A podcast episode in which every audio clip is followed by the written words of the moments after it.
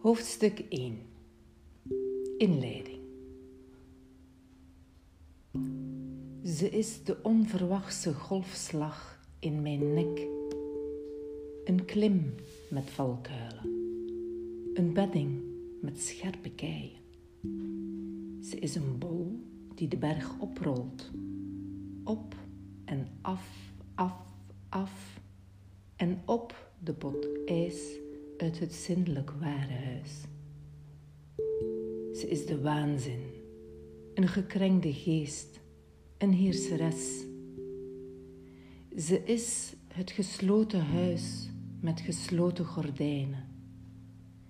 Ze is altijd averechts en nooit gewenst. Ze is de sleur, een partner aan mijn zijde en zelfs mijn stil. Ze is een onstuimige herhaling.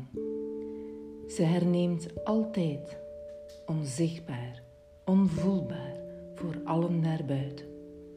Ze is opgejaagd, groot, klein, dik, dun en moe.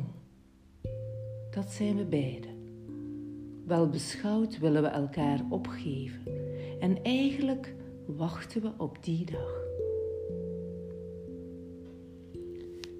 Voor een paar minuten maar zou ik willen dat u haar zag, dat u haar heel eventjes kon aanraken.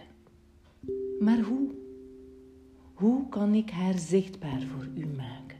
Hoe breng ik veertig jaren van sleur en herhaling? Hoe wring ik haar op een blanco blad? Broos, als een oud kantwerkje zijn mijn ideeën.